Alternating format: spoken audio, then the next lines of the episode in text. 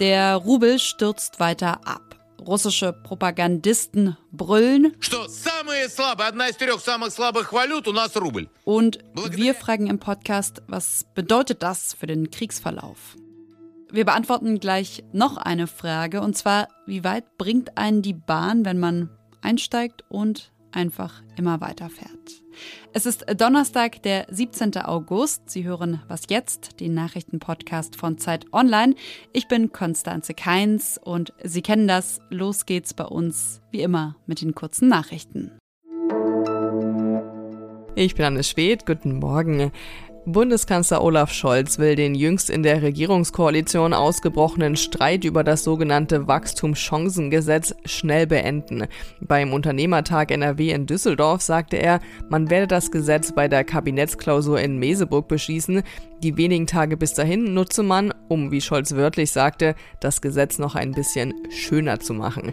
Bundesfinanzminister Christian Lindner will mit dem Gesetz angesichts der Wirtschaftsflaute Unternehmen steuerlich stärker entlasten.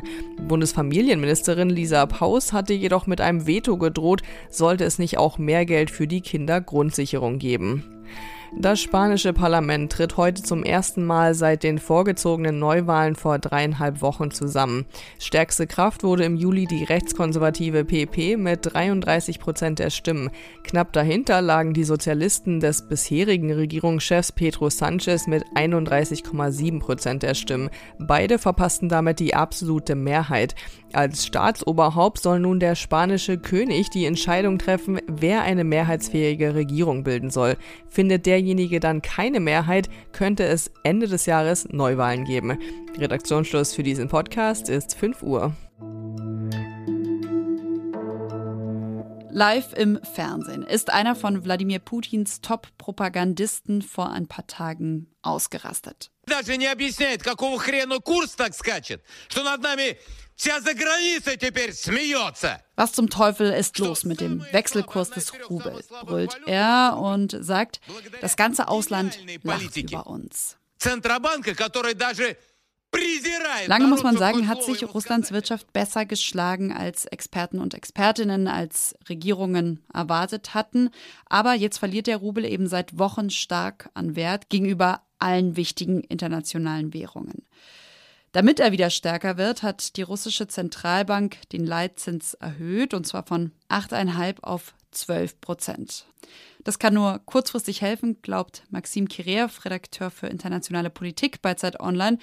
Er sagt, Putins Wirtschaftswunder ist entzaubert. Und darüber spreche ich jetzt mit ihm. Hallo Maxim. Hallo. In Russland heißt es jetzt ja, naja, Schuld am Absturz des Rubels ist allein eine Person, nämlich die Chefin der russischen Zentralbank. Ich glaube, man kann das sehr leicht und schnell als Propaganda enttarnen.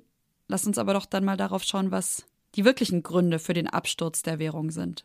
Ja, du hast völlig recht. Also Elvira Nabiulina wird hier als ähm, Sündenbock äh, natürlich ins Feld geführt. Die tatsächlichen Gründe sind vielfältig. Also zum einen der wohl wichtigste Grund ist, dass der ähm, Handelsbilanzüberschuss Russlands sehr stark zusammengeschmolzen ist. Das hat ähm, mit ganz vielen Faktoren zu tun. Zum einen sind die Energiepreise ja ähm, deutlich zurückgegangen im Vergleich zum letzten Jahr. Dann ähm, ist es so, dass auch internationale Sanktionen Russland dazu zwingen, ähm, zum Teil Öl günstiger an Abnehmer in Indien und China zu verkaufen. Das ist der eine Punkt. Der zweite Punkt ist aber, dass auch die staatlichen Ausgaben auch kriegsbedingt gestiegen sind. Das heißt, es sind jetzt einfach viel mehr Rubel im Umlauf und viel weniger Euros und Dollar. Und wie auf jedem Markt geht es hier um Nachfrage und Angebot. Und wenn weniger Euros und Dollars in Russland sind und mehr Rubel, dann fällt der Rubelkurs. Und da kann äh, Elvira Nabiulina erstmal in erster Linie nichts dafür. Mhm. Also einerseits Sanktionen, aber eben auch die wegbrechenden Exporte. Wie macht sich der Rubelsturz denn jetzt im Leben der Menschen in Russland bemerkbar? Also die meisten Russen merken das natürlich an, an ihren Einkäufen und an ihrer Kaufkraft. Also die sinkt kontinuierlich eigentlich seit Kriegsbeginn und dieser Prozess hat sich jetzt hm, weiter ein bisschen beschleunigt und das, ähm, äh, ja, das Schwerwiegende für, für die Bevölkerung ist eigentlich, dass sich das Ganze zu beruhigen schien. Ja, also nach dem ersten Schock ähm, war das so abgeklungen, die Preise haben sich stabilisiert und jetzt merkt schon, dass die, die Inflation sich im Juli nochmal beschleunigt hat. Was bedeutet der Fall des Rubels denn, wenn wir mal auf den weiteren Kriegsverlauf schauen, zum Beispiel auch auf Ausgaben für Rüstung? Ja, also dass die Kriegsausgaben sind ja einer der wichtigsten treibenden Faktoren. Wenn wir davon sprechen, dass die Staatsausgaben gestiegen sind, dann geht es in erster Linie darum, dass mehr Geld für Waffen und ähm, alles andere ausgegeben wird. Und das heißt, dass zum Beispiel Rüstungskonzerne, um produzieren zu können, die nehmen natürlich auch Kredite auf. Und wenn der Kredit teurer ist, müssen die Unternehmen auch rechnen. Entweder müssen sie dann weniger produzieren oder brauchen halt mehr Geld vom Staat. Das heißt, die Ausgaben steigen weiter. Das äh, schwächt den Rubel und lässt die Preise insgesamt im Land steigen. Also es ist ein kleiner Teufelskreis. Das Wahrscheinlichste ist, dass man versuchen wird, an anderer Stelle zu sparen. Und das würde natürlich auch zur Folge haben, dass die Wirtschaft insgesamt sich verschlechtert, dass die Konjunktur sich verschlechtert und ja, dass der Lebensstandard in Russland einfach weiter sinkt. Aber für den Krieg an sich, glauben die meisten Experten, wird das erstmal keine Auswirkungen haben, weil das natürlich die höchste Priorität hat und wahrscheinlich wird man eher an anderer Stelle sparen als bei Waffen und Munition. Alles klar. Vielen, vielen Dank an dich, Maxim. Dankeschön. Sonst so? Seit 5300 Jahren ist er tot. 1991 dann auferstanden aus dem Eis und getauft auf den Namen Ötzi. Über Ötzi schien man so ziemlich alles zu wissen. Er hatte zum Beispiel Karies, Blutgruppe 0, 61 Tattoos und man weiß sogar, was seine letzte Mahlzeit war, nämlich getrocknetes Steinbockfleisch und ein Apfel. Es hieß, er stamme von osteuropäischen Steppenhirten ab, hatte helle Haut und viel Haar. Vielleicht haben Sie beim Ötzi ja auch das Bild eines Mannes mit Vollbart vor Augen. Dieses Bild, das stimmt so aber nicht. Eine neue Genanalyse, unter anderem vom Max-Planck-Institut, zeigt, Ötzi trug einerseits wohl nur noch einen schütteren Haarkranz und, das sagt der Mitautor der Studie so, er sieht genetisch so aus, als seien seine Vorfahren direkt aus Anatolien gekommen. Und damit kann und muss man dann eigentlich sagen, Ötzi ist also ein Zeuge früher europäischer Migrationsgeschichte. Vor einigen Wochen hat sich mein Kollege Michael Allmeier auf eine Reise gemacht. Mit dem Zug bis an den Pazifik, das war sein Plan. Vielleicht erinnern Sie sich, wir haben den Start seiner Reise hier im Podcast verkündet. Ich wollte herausfinden, wie weit man kommt, wenn man sich meinem liebsten Verkehrsmittel der Eisenbahn überlässt. Seitdem ist jede Woche eine Art Reisetagebuch von Michael Allmeier in der Zeit erschienen und heute können Sie in der aktuellen Ausgabe den letzten Teil lesen. Hier im Podcast hat er uns aber auch schon mal von der Reise, vor allem aber auch von den Hürden erzählt. Hallo Michael. Hallo. Allererste Frage mit gerne einer kurzen Antwort. Hast du es mit dem Zug an den Pazifik geschafft?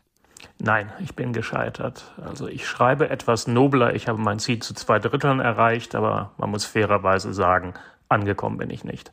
Vor dem Krieg in der Ukraine gab es ja Bahnfans aus Westeuropa, die bis an den Pazifik gefahren sind, die da hingekommen sind. Das hast du auch in deinem ersten Text geschrieben und hast dich gefragt, geht das auch jetzt noch? Also jetzt, wo Russland nicht mehr bereisbar ist und im Fernverkehrsnetz eben ein nie dagewesenes Loch klafft. Wie hast du die Ukraine, wie hast du Russland vor allem denn umreisen müssen? Ich bin nicht mal in die Nähe der Ukraine gekommen, aus äh, offenkundigen Gründen. Ich habe mich für die Südostroute entschieden. Bin also erstmal von Wien, da bin ich gestartet, bis Istanbul gefahren und dann durch die Türkei und durch den Südkaukasus. Von wo ging es zurück? Warum ging es zurück? Ein Hauptproblem war tatsächlich die Einreise nach China. Man braucht ein Visum.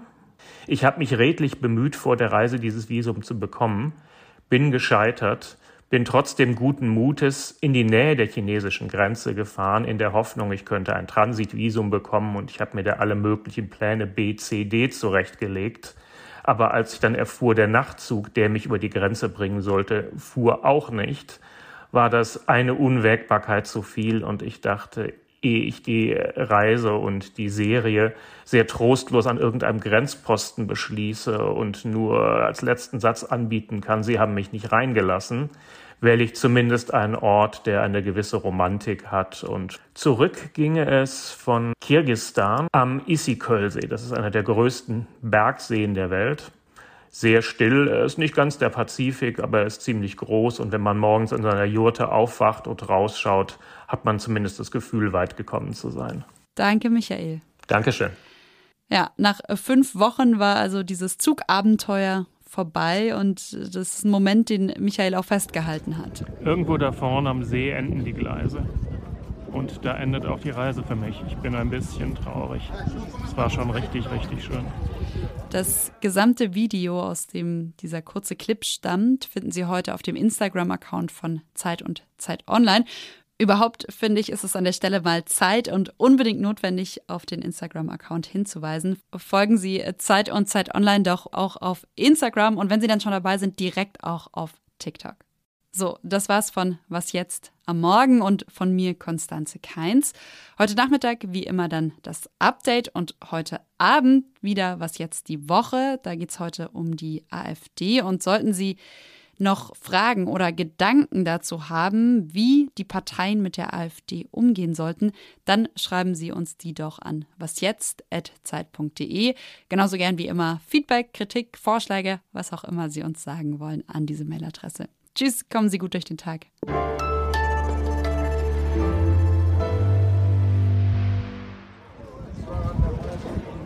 Trauriges Wort. Endstation.